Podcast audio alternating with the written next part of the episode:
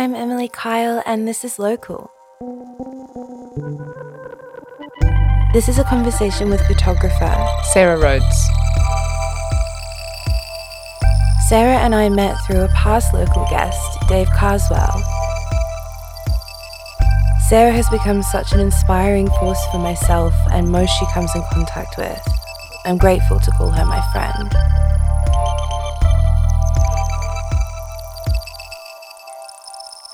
Always, always, we start at the beginning of you. Where were you born? I was born in Sydney, but my parents were living on a farm at Walcha, which is in um, the New England in New South Wales. Mm. And I lived there for the first five years of my life on a farm. It was pretty remote. Uh, my parents had moved to Walcha from New Zealand. My dad came to Australia first as a jackaroo and then sort of found a farm to go in partnership with with someone who he did the work and the guy had the money and they kind of did it like that. And um, then my mum came later and they, yeah, and they uh, had me. So they met in New Zealand or? They knew each other for four years in New Zealand and then came out on the boat for their honeymoon wow. in 1969. And mum was seasick the whole way. oh, no. So you're you're born and raised on this lovely farm. I imagine there's a lot of freedom in that. Yeah, a lot of freedom. Um, I used to go with my dad around the farm, and I'd run alongside the ute with him in my gumboots, and didn't tell them that my feet were too big for the gumboots, and you know all those little things. But um, yeah, my sort of first memories are just sort of running alongside the ute with my dad, going to the tip with my dad that was a big thing. It's always been a big thing in our life. Even now, he's always going to the tip to the, you know, take the household rubbish. I'm always asking if I could come or, you know, or he would say, Do you want to come? And I'd feel like I was letting him down if I said no. Because I thought he needed the company. Yeah, the obligations of small children. Yeah. Yeah. Mm. So you were close with your father? You are close with him? Yeah, I've got, um, I'm really close to both my parents. My parents have been married for maybe 52 years now. Wow. Um, and I'm really close to both of them. Yeah. And uh, siblings? I've got a brother who's three years younger. And uh, would you say the two of you are close? Uh, we're pretty close. Yeah. yeah. Big sister, little brother. Yeah. I'm sure that went well. Um, oh, just the normal, you know, him chasing me around with a cricket bat. me picking on him until I realised that that's not so wise anymore because he's finally got big enough to protect himself. Mm. All that stuff. So you moved from the farm. Did you stay in New South Wales? Uh, we went to Thailand. We went and worked in Thailand. Um, or Dad did. He worked for the World Bank, teaching Thai or helping them set up agricultural practices. And then after eighteen months there, my mum brought my brother and I back to Tamworth. We bought a house in town, and while my dad kept working there, and then he started working in Myanmar or Burma at the time, and so he worked remotely for I don't know how long it would have been, maybe two more years. Um, so he came back to visit us, but my mum probably did the lion's share of raising us at that time. Mm. Yeah, and we stayed in Tamworth. I went to my brother went to boarding school when he was 10 and I went when I was 12. Um, so pretty much just a year apart from each other. So we were in Tamworth from only from I was from 7 till 12, so just for 5 years. So you would say that you moved pretty frequently?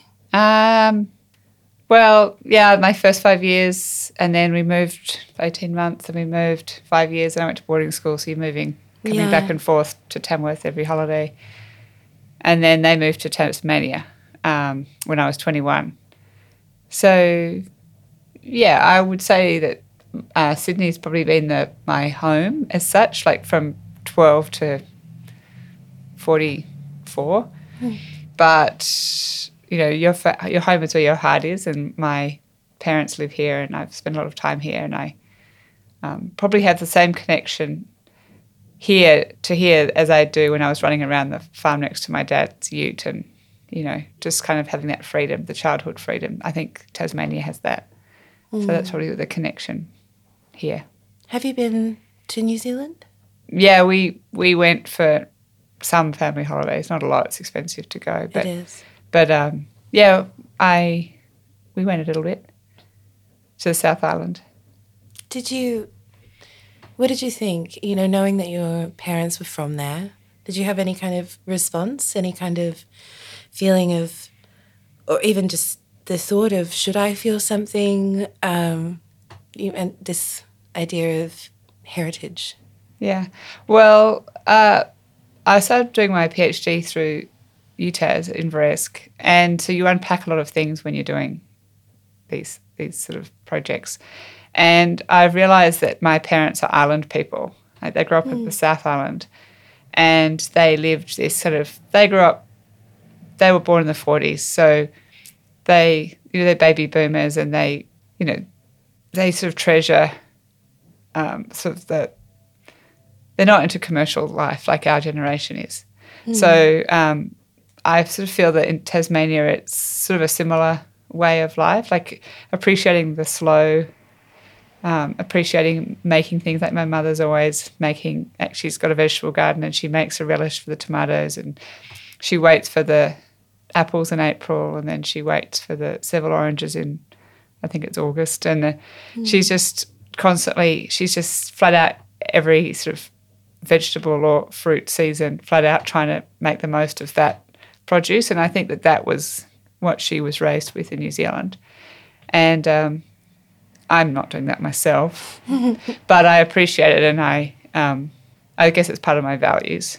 So I think in terms of the New Zealand, I would say it's that kind of, it's sort of very wholesome. Yes, wholesome. That does seem like a good word. I'm wondering if you can talk about the first time you used a camera, if you can remember. Uh, well, my mother was telling me the other day that, you know, I have a son who's seven, and he, she said, you know, what gifts you give them really can shape where they go or what careers they do. And I was thinking, oh, God, that's such a big responsibility. I just wanted to buy them a Christmas present. I didn't want to like, shape their life. and she said, well, we bought you when you were probably maybe 10 or 12 a darkroom enlarger.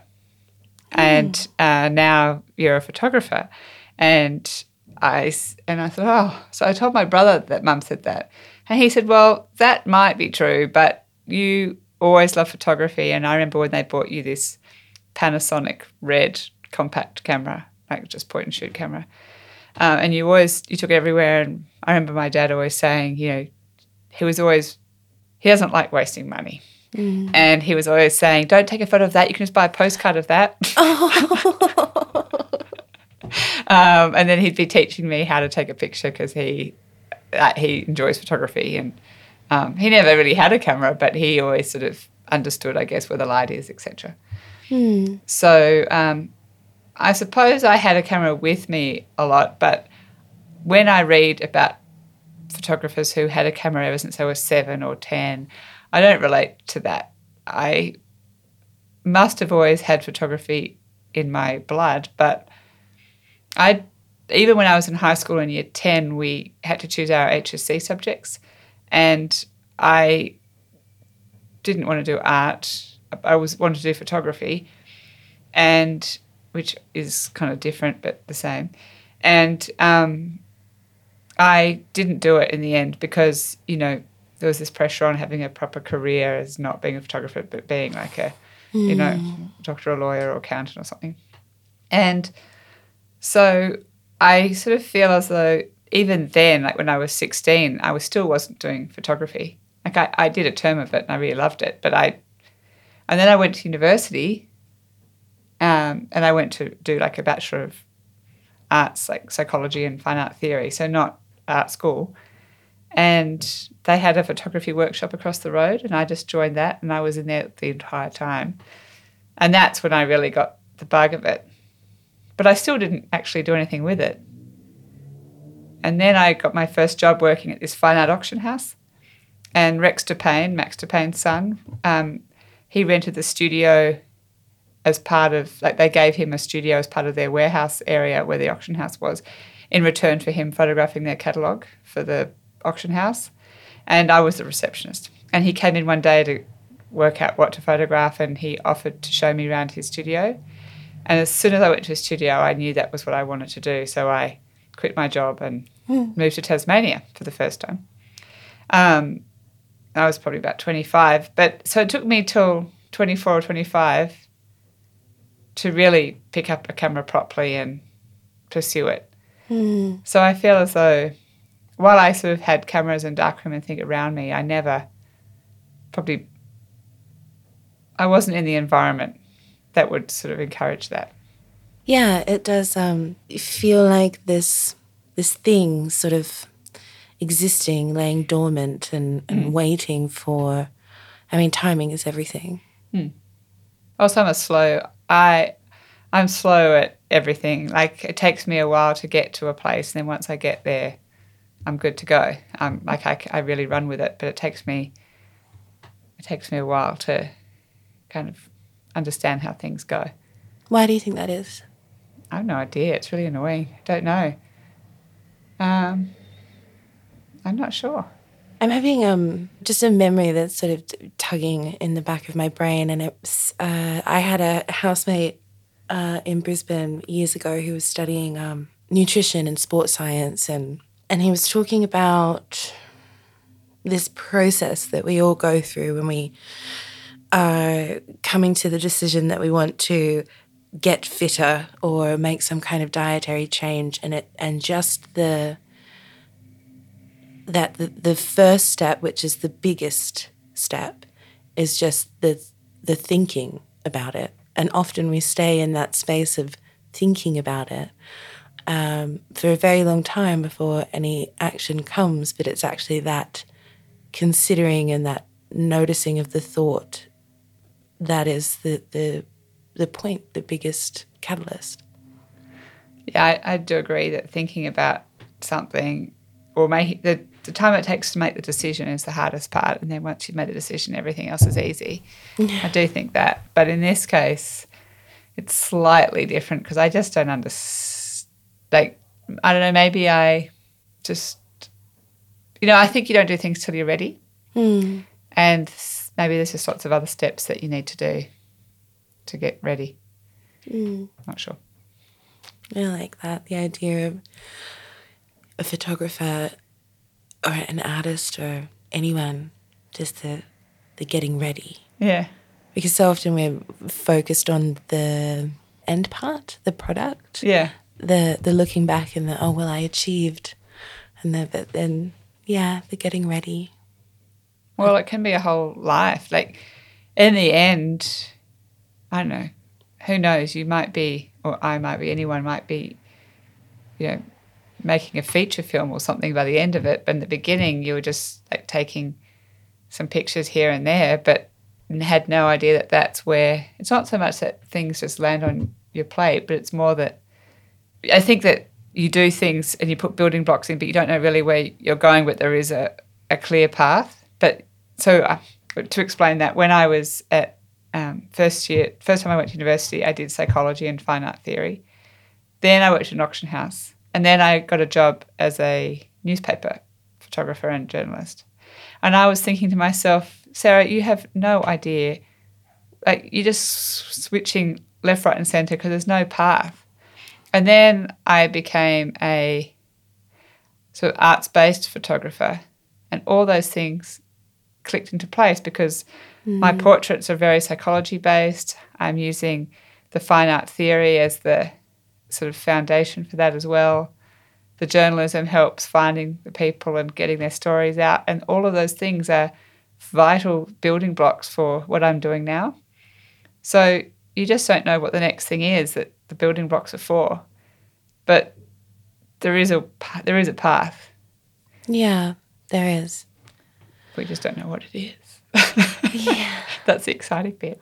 It is. It is. Although sometimes, you know, and I we, I, we all have these moments where it's just, what is the point? What is the point of me? What is the point of this? What is, you know, yeah. It sometimes it would be great to have the reassurance that this is going. You're going somewhere, even though you know that you're going somewhere. Something is happening. But Ah, to- I can tell you the point.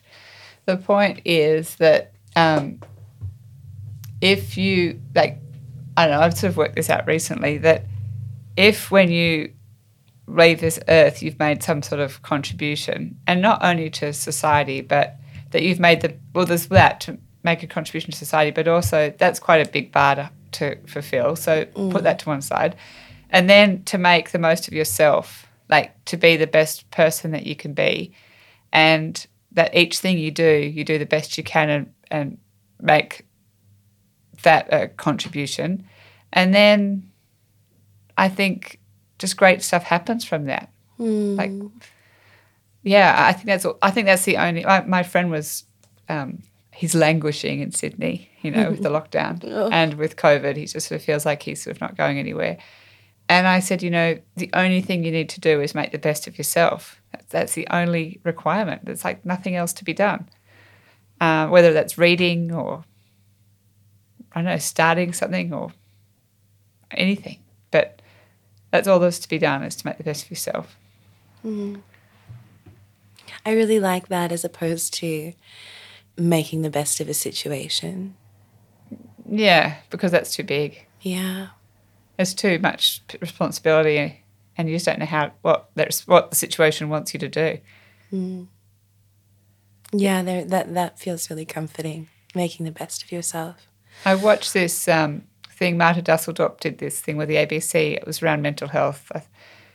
Maybe it was during for COVID. I'm not sure. It was recent, and she said that your chapter, your book, your life is like a, a book. It's a novel, and each you're writing a chapter each time. When you've closed one chapter, you open up a new chapter, and you can work out what that chapter wants to be. But your life is just a piece of fiction, really, and you can take it whichever way. And I thought that was kind of a nice way of looking at it. Yeah, that is really nice. That is really nice. I would really like to talk about, uh, from I I guess from both sides, this experience that you and I have shared uh, as a consequence of the work that you're engaging in. Dave had Dave Carswell had messaged me to ask if I would consider being a subject for the work that you're engaging with. And um, I think that were it not for the fact that it was Dave, I I probably would have said no. Or or this experience that I, I've had with meeting all of these different creatives, and it, it- maybe maybe that's had the impact as well. But um, the work that you're doing currently is uh, incredibly interesting. This um, this idea of how we relate to the natural world. Can I ask where where this desire to investigate that came from? I have noticed that I've been making pictures of people relating to nature for a while, but uh, it wasn't really my intention to do that initially, like from the beginning of my arts practice. It's just something that's I've just noticed has evolved that sort of come from within. I guess I'm kind of a I like things to be real, like things to have like to, to really sort of psychologically sort of tap into what's happening. And I found that photographing people in their homes meant that people, the outsiders, could judge, you know, oh, that person lives like that, you know, they can be like this. And I found that that I didn't want to be making sort of a documentary portrayal of someone like that. I wanted to have a more of a psychological portrayal of someone. And I found that in the natural world, people, I don't know what it is. I mean, it's, it's obviously something that's about me, rather, because, you know, but I found that nature doesn't judge. And also, it kind of brings out the, the rawness of people, you know, that kind of primal thing. And I found that really interesting that we kind of, I guess, our wild side in a way, but not like being crazy wild, but just, just our sort of the human, you know, the kind of the primal. I, I think that that's what nature does. It connects with people in a really real way, and I found that that psychologically is more interesting, or is for me. I did a series called Play from 2003 to 2008, and no, no, 2008 to 2013. And um, these kids were playing in the bush and they were playing like games of survival. And one of the fathers had committed suicide um, around that time, and I'd photographed them pretty much dealing with their grief while they were in the bush. And their parents never came to watch them, and they were had machetes, and they were they were ten, cutting down trees, stripping the trees, building houses, lighting fires in the houses, the houses burning down having to build new cubby. Like they were kind of just really, they were raw with their grief and they were really strong in their community together.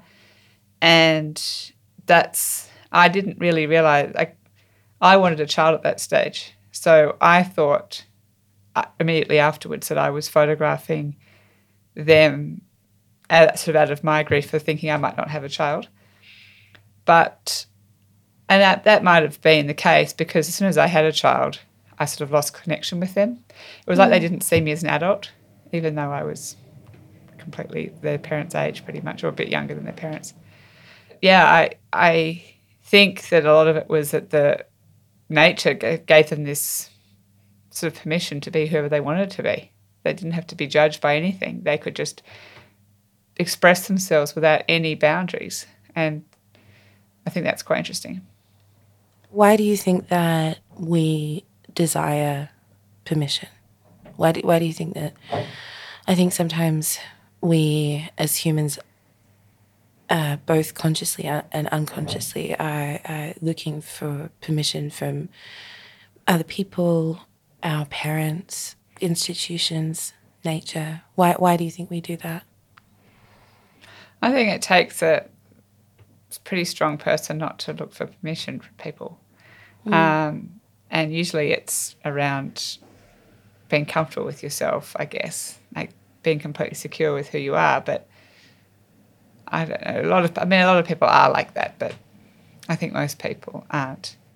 I don't know, I guess it's a lot of competing interests of people who kind of need to challenge the advertising industry, for example. It's hmm. completely mm. built on trying to make you feel insecure. Mm. Um, I don't know. I was having a conversation with the current artist in residence at QBank, George, and as we were having this conversation, he was uh, telling me about a writer who has written about this idea of wildness. Uh, I, I didn't anticipate for this to come up in our conversation, but I would, if you don't mind, I would just, I'd like to just read for you this first section. Wildness has no goal, no point of liberation that beckons off in the distance, no shape that must be assumed, no outcome that must be desired. Wildness instead disorders desire and desires disorder. Beyond the human, wildness spins narratives of vegetal growth, viral multiplication, and dynamic systems of non human exchange. And I'm just um, wondering what your response to that is, what your feeling about that is. Uh, well, I have just from listening to it once, I'd say my initial response is that when I was living in the city, I was feeling very controlled. You know, you have to stop at the traffic lights, you have to do this, you have to do that. And when I moved to Tasmania, I felt, I actually felt the irony that, you know, people, they, the cities, people go to the cities because they, because they want freedom. But actually, there's a lot more freedom outside the city because you can A, be who you want, although you could argue it's the other way. And almost when you're in nature, you probably almost don't need to prove who you are in a way. Like to who? The sort of nothing. It doesn't matter. You know, you don't have mm. to sort of change yourself or be be anything. You can just kind of relax into yourself. I'd say. Drop the weight of Expectation. identity. Yeah, I think so. Uh, I don't know in terms of wildness. I'd say in some of the recent portraits I've made, particularly the two I've made of you, the one lying on the ferns and then the one sitting on the car, I would say there was a sense of wildness there. The one lying on the ferns, you know, you just cut the ferns. You just the gardener had just cut the ferns, and and so it's violent in a way, like lying on this kind of. Well, it felt violent at the time because you'd seen this sort of area all cut down, and then there was this sort of garden bed or like foundation of a cottage hut or something that you were lying on. It was almost like a sort of graveyard thing, hmm. and we'd sort of imagined that that was going to be a bit like it looked a bit like Ophelia in the painting Ophelia. So I did feel that there was a wildness with that, maybe psychologically, and same with sitting on the car, because you've got in the background there's this these tracks coming down the hill, as though the car's just screeched its way down the hill, and then in front there's all this trash because um, it's a graveyard, car graveyard. So it's just like a, so it's like the car is just screeched down the hill and then uh, regurgitate all this trash out in front of it. So it's going to be personified, and so there's a wildness in that too, which I guess I was probably picking up from you, but also this place like Queenstown. It's sort of it's a frontier, this place, and I'm attra- I mean, it's funny because you know you're only making pictures about people that you probably really identify with yourself or there's an e- there's an equality in that. And while i wouldn't really describe myself as having a wildness necessarily i there probably is something there.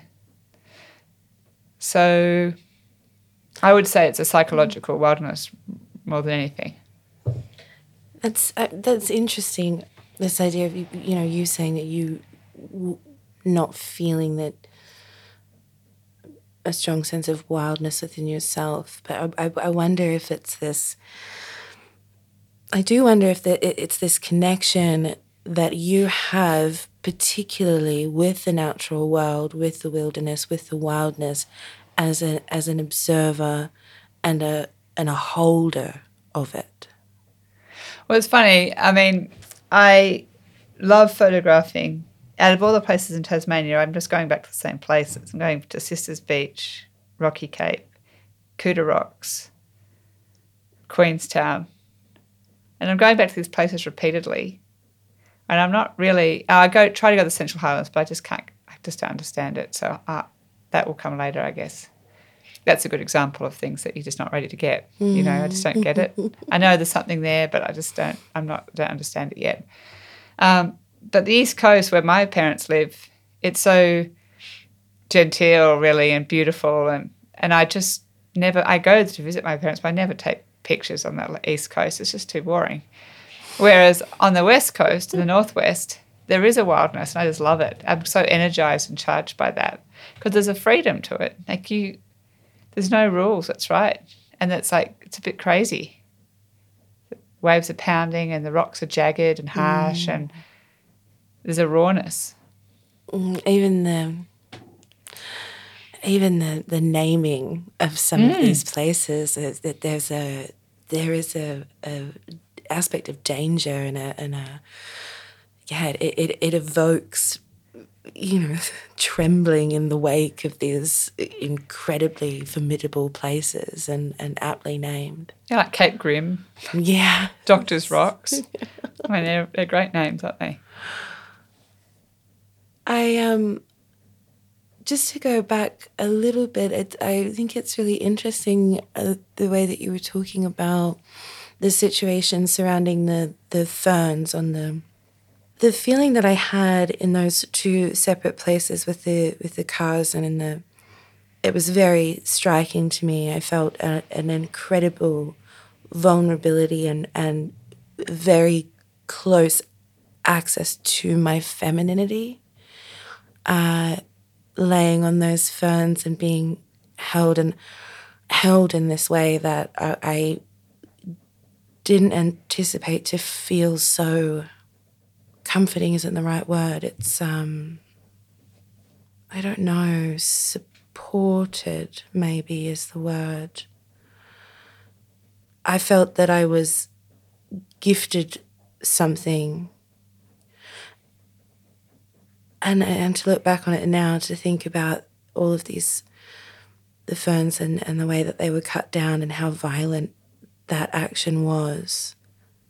Really, these dead, almost dead, dying limbs. And this, this last sort of gift of experience to be supported by them. I don't know why that experience felt opened up a connection to f- femininity. And in, in total contrast, sitting on top of the car, I felt incredibly powerful. I felt like this was my domain. This was my, um, I had control over this mechanical beast. Um, and and like like I'd I'd gone to war with it, and I was I was the champion. Um, just such different experiences, both f- feeling violent in their own ways. I think that there is a, I don't know if violence is inherent in the natural world or if it's something that we project onto it or just the experience. I don't know. I'd say it's inherent. If you think about the winds and the animal kingdom and but also lying down on the ferns is quite a feminine thing, or in many ways, or at least it has been depicted like that in art.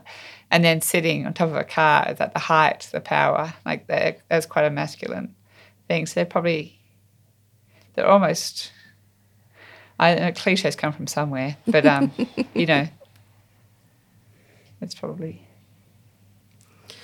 are you exclusively photographing subjects in Tasmania for this work? Well, I, funnily enough, I was probably until I met you photographing people who had lived here for more than half their life and only photographing Tasmanians in Tasmania. Oh. But then, since meeting you, and also a few other things happened, like I sort of analysed what I was interested in a bit better they called it my situatedness. I realized that I'm interested in not the place itself so much as what the place brings. So I'm interested in the intersection really between you know that feeling of solitude and the tension between the creative space that you can that you need that you need solitude to feel creative and to to make but then that dark side where it's quite a scary place that you just it's quite punishing and it's really hard to be in. So I'm quite interested in that because I mean I think about that a lot myself. I, I always have, and then I've I've always sort of found Tasmania to be this place that's you know people are, there's this magical spirit here. There's this like amazing sort of sort of I don't know or feeling here with a lot of people, and I think that it comes from the isolation Like it comes from people being having to rely on their own minds and and not relying on sort of media and external stimulus. And when I go to Sydney and talk to my friends, I might I, one day recently I told them what I was doing, and they said, "Oh, that's so sad." And I said, "What's sad about that? Like that's awesome. It's the ultimate. It's like the goal of what you should be is to be completely comfortable with yourself and to be creative and that's that's the actual like that's the human goal and that's what you know the meditation is all about is to be completely happy with your own company and that's so hard mm. and it is in the city people people don't even try like it's just they're out all the time and they're at coffee shops and all this sort of stuff and that's awesome but it's uh, that's what's special about a place like this. is that on an island at the end of the world, really. Mm. And the people here, like, we're in training for it. Like, COVID, we've been very lucky with COVID. It's only been 66 days we're in lockdown, precise, or it seemed it was for me. But, you know, it didn't affect a lot of people because they were used to that life. Like, that's how a lot of people were anyway. They weren't in apartments. Yeah, well, actually, what was interesting was that the challenge was not the isolation, as you say, but this shift over to a lot of um, uh, technological based uh, things, you know, throughout the school schooling system, all of these the apps on the phones. Um, you know, I think that in the most recent study, it was shown that the worst performing state for um, digital accessibility, digital literacy is Tasmania, and within Tasmania, the worst performing for digital literacy is the West Coast. But that's great, isn't it? It is, but when this shift happened, there was a bit of a vulnerability that happened in that the, the, the people here are hardy stock and they are they are know how to survive, really survive in their aloneness. And then they were expected to have an internet connection, to use this technology that they haven't needed they haven't needed to use. I, I mean, it was really it was really challenging for a lot of a lot of folks. The expectation was that um, everyone has an internet connection, everyone has a computer, everyone has th- these things, and and so yeah, it was. There was a lot of people, especially you know mothers, that uh, were teaching their children in the way that the school had set out that they wanted them to teach, which is through these these online courses um, which is not the way that I think the mothers here would have, if it was up to them, taught their children. They would have gone into the garden, gone into the bush. They would have um, done it a lot differently. So it really, that was the difficult part, I think, for a lot of people. Yeah, it's interesting. Well, ironically, the way they would have done it is a better way, I think. So I agree. they should just get, get with the program. I absolutely agree. Yeah, that's interesting. So, are you specifically Tasmania, but um, regional regional spaces? Is that?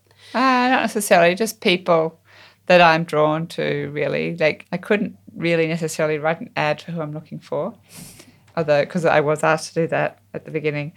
But it, anyway, but I'm just interested in people who understand like isolation and solitude and contentment within that self containment. Um, and it doesn't really matter where they live. I don't think it doesn't really matter where they're from. I just think that their relationship with where they live helps that. Mm. I think that when we talk about aloneness in relation to being in the natural world. There's, I'm not quite sure how to phrase this, but I'm, I have been experiencing this, um, just observing some things, and there's some bits of information, breadcrumbs coming into view, and I'm, I guess I'm wondering what your thought thoughts are on the idea of going into nature. So, for, for example, the Overland Track, um, this idea of going into the natural world to achieve something um, for the promise of a, a, beautiful view that you will capture for a, a few moments or um, bragging rights, even. You know, it's not enough to do the Overland Track, do the Overland Track in winter I mean, oh, that's something else. Um, and I just am struck lately by this this incredible need for activity and, and not not stillness, to go into nature to do something, conquer something. And um, I think people move around a lot to kind of fill up things so I don't have to think. And I do this myself. I mean, I don't necessarily conquer things, but I'm, you know, people's attention spans, they get distracted and you can dream up things to kind of fill in time so you don't have to actually think or attend to things. Yeah. I think when you go into nature, you're not you it's scary the thought of going to the overland track on my own. I think I would find that quite uh, a confronting idea. I wouldn't really like to do that.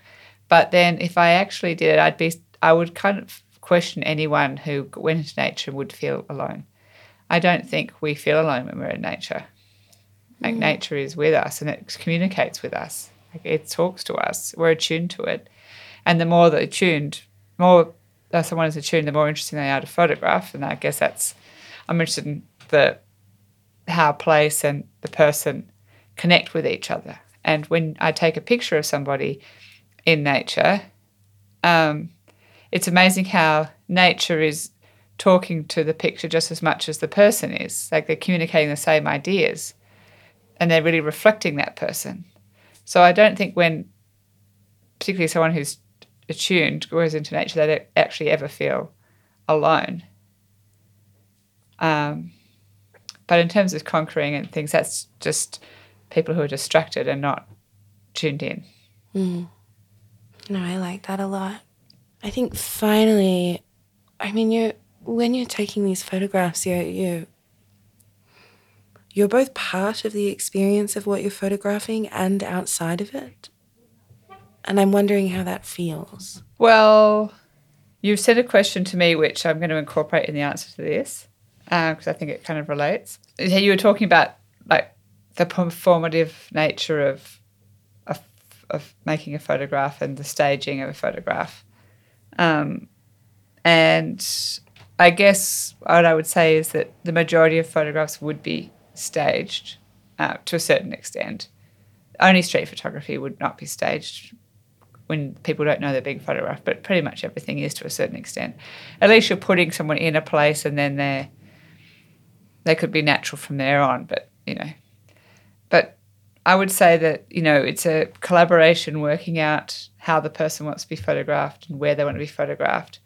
And then there's a connection between the person, the artist and the subject or sitter. And then it's I don't know how you felt being photographed. It's hard because there's a camera in front of your face, but my face, but um, it's like a it's very much if if I'm making pictures and my heart, I guess, is not full, then the pictures generally don't work. Like it's sort of you have to completely put yourself in the other person when you're making the pictures and have the feeling you have to feel the feeling that you think the other person is feeling or it's kind of like a, a waltz a close waltz in a way so yeah, like they they would be there is a sort of performance or performative element probably, um, potentially both ways, and there is a sense of staging, but then there's also an authenticity and a, a real about it, and I would say I'm sort of playing around with this idea at the moment of making pictures that are documenting someone's affective experience and not their this is what they look like or this is you know how they live. And i'm not sure if it works or not um, because you know photographs of people in their own place like literally in their own home um, are re- really revealing because of all the little bit, bits and pieces they gather. But i really like the idea of what their place says and and what the landscape talk speaks to the camera, what it's saying to the camera just as much as the person. Yeah. does that answer the question? Yes. I'm thinking about, I just had a, a memory again in the back of my mind. My father um, is a Reiki master and he doesn't re- uh, not really practicing so much anymore, less inf- less frequent. But um, he was. Uh, I was having a session with him years and years ago,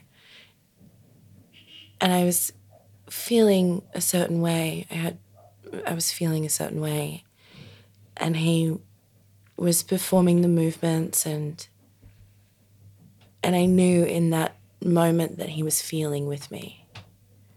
And there's something about, I mean, it's the same as what you're talking about is that you, not just is that authenticity of that you, you're, you're there not just observing and documenting the subject, but so it's not just the relationship between the person, the subject, and place, but the relation. It's a, it's a triangle, and what what you're taking in and, and helping them shoulder or helping to feel and and uh, just it's just a beautiful exchange. It really is. Yeah, it's fun because it's almost a challenge as well, and I quite like to see what you can reveal. And I like interviewing someone after rather than before because then you can kind of it's good not to know too much before you're making a picture. I mean, you need to know something, but not too much. And then it's nice to make the interview after to find out, you know, how close you were really, like how how much the camera did reveal. You know, Walter Benjamin wrote about the optical unconscious and how um, you know the camera reveals more than the naked eye. And I think in part it's because it flattens, it makes everything flat. Like the 3D becomes 2D. So you you're it brings things all into the same plane. So the relationships are more easy. Also it stops time. So mm. you can actually spend time looking at something. Oh, I like that so much. It stops time. Yeah. But then I also think probably more importantly the place or and the person kind of communicate with the camera and they're kind of talking to the camera or the photographer or whatever. And so there's sort of these three ways that the camera is able to reveal more than what we can observe. Mm. And even that, that sort of having this photograph, having this moment in time, that feels like uh, to to be viewing it. That feels like an attunement and a and a, a moment of of um, deep understanding. To to be able to really see that moment. Yeah, and the hard thing with where I'm at at the moment is I've got these interviews and the stories are so wonderful. I want to use them, but you sometimes things work better visually and sometimes things work better with you know the pictures often work better without the words. Mm. So it's just kind of that balance of you know. It's very interesting too. I had this experience where um, you know you you listen to the audio and you had sent me the the transcript of the conversation that we had and I mean, those two things are completely different. And so I, I, I wanted to see how I felt about a conversation that I could both hear and then also read. So I uh, sent a, a small recording to get transcribed. The feeling is totally different. It's completely different. I, I, I had never considered that the reading and the hearing would feel like worlds apart. Yeah, it's interesting. Um, is there anything that you haven't said uh, or that we haven't spoken about that you feel that you would like to say? No, I think the last point I sort of sneakily introduced things I wanted to say at the same time. so I'm not sure there's anything else. I suppose uh, what I would say is in terms of the process of making pictures, when I first started making, when I first started planning my project, I was going to make these interviews and make, then make some pictures. And then I thought, oh, I don't want to have text with my pictures, so I won't bother. And then it was after the lockdown, COVID lockdown last year, and I thought, oh, I'll just, I don't really know what I'm doing. I'll just start interviewing people about their experience being photographed. And then it kind of moved on to themselves.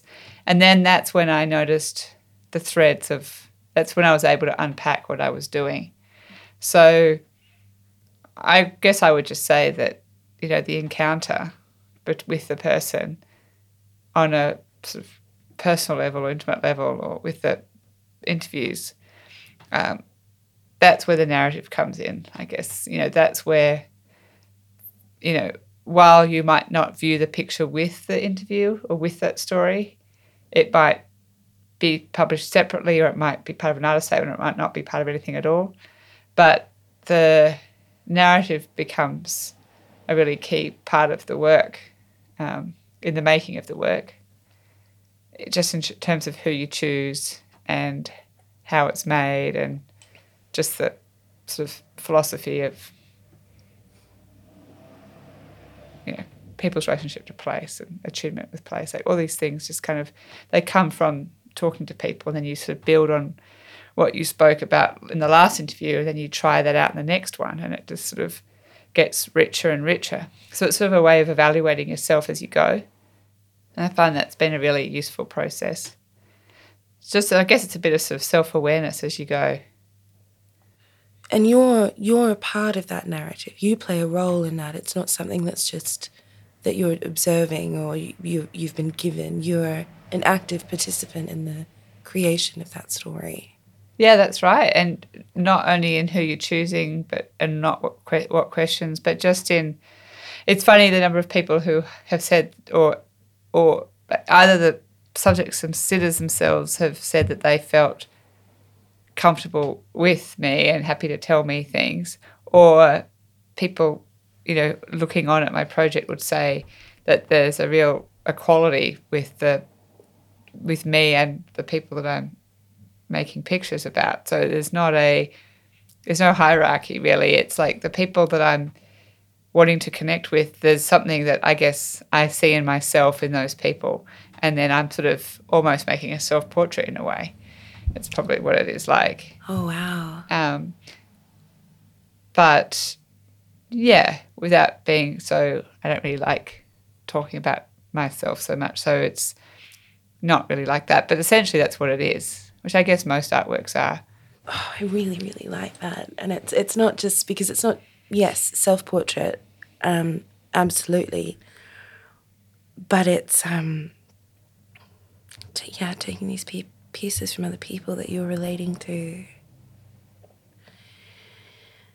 Yeah, that, but there's got to be you're you're affecting each other mm. as as people. You're, you know, it, it would be interesting, possibly a, a few years down the road, because it's always in hindsight. But and I don't even know how you would fully track it or understand it, or but what what piece of yourself you have gifted to your subjects and what piece of themselves that they have gifted to you in turn? Because it does feel like this. Here I have a little bit of mm, little exchange mm. yeah. Yeah it's a really um, i mean this whole this whole process that you are engaging in is beautiful. It's beautiful, and it's but it's more than more than beautiful. It's so deeply personal. Yeah, without it's nice because it's deeply personal, but it's without being oh, look. This is all about me type thing. You know what I mean? Hmm. Hmm. Um, if people, if, if um, anyone would like to view your work online or get in touch with you, where might they do that? Uh, I have a website, sarahrhodes.com, R H O D E S. Uh, and I have an Instagram handle, which I'm not very good at using Instagram so much because I have a love hate relationship with it. Mm. More hate than love. Oh, don't we all? Uh, which is sarahrhodes.lumina. Oh, and I'm part of the Lumina Collective the, of eight female identifying photographers in Australia, or one lives in the UK at the moment. Um, yeah, we're working on projects together. Fantastic. So I, I and I, I know that you're following the whole the whole process down, but do you have a kind of um, like an end date mm. in mind? I do. Do, do you? I do. Oh my gosh. Uh, well, my PhD finishes in June 2022. Of course, of course. So uh, it, there will be a, it will be finished by then. Um, wow. I've only just sort of, it's only all just come together now. So I'm working hard to sort of visualize where, where I'm, I'm sort of like I'm sort of starting. I keep restarting because I keep kind of understanding what I'm doing a bit more deeply. But I feel like this, where I'm at now, is where I'm going. So I've got a year, which is actually not that long. No, it's not. It it truly isn't. Um, I can't wait to see the quote unquote finished product. I- Same. And to have to write 20,000 words. oh, oh, oh no. It's a bit much. Oh, I just um, it's been so wonderful to meet you and have this experience with you. Thank you so much. Thanks, Emily. And um, I think that what you're doing here is fantastic and it's very brave to your journey and it's uh, a great inspiration. Oh, you're very kind. It's not really kind, it's just true. Well, thank you for being a part of it. My pleasure.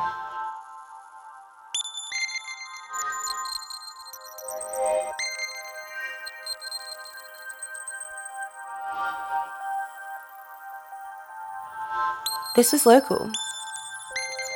This project would not be possible without the incredible community of folks who make time to chat, nor would it be possible without the tremendous support of the West Coast community. If this episode offered you something good, please consider rating the show via Apple Podcasts. The podcast is produced by Carter Pierce and myself. Digital media is supported by Tess Gilfetter. Our artwork was made by Gigi Quartz. The podcast is funded in part by the Regional Arts Fund. For more information on the podcast and its guests, please go to localthepodcast.com or local the podcast on Facebook and Instagram.